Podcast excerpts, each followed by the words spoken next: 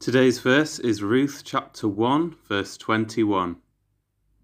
I went away full, and the Lord has brought me back empty.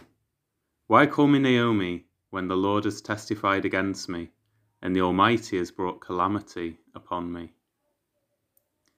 Naomi went away from the promised land to escape a famine with her husband and two sons.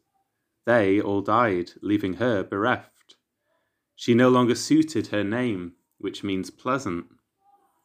But when she said she came back empty, she was wrong, blinkered to one seemingly insignificant exception. Her deceased sons left two widows, one of whom abandoned Naomi, but the other widow, Ruth, refused to leave Naomi utterly bereft, even adopting Naomi's Lord as her own God.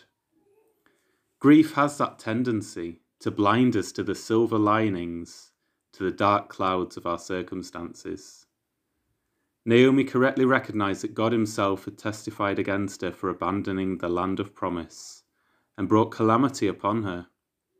But she failed to recognize the small but seemingly significant mercy of her daughter in law in sticking with her. Before we judge bitter old Naomi, what of us? Do we ignore God when all is well and blame Him when everything seems to go wrong?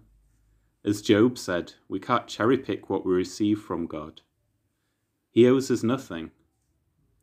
God, we acknowledge that we deserve only judgment from your hand.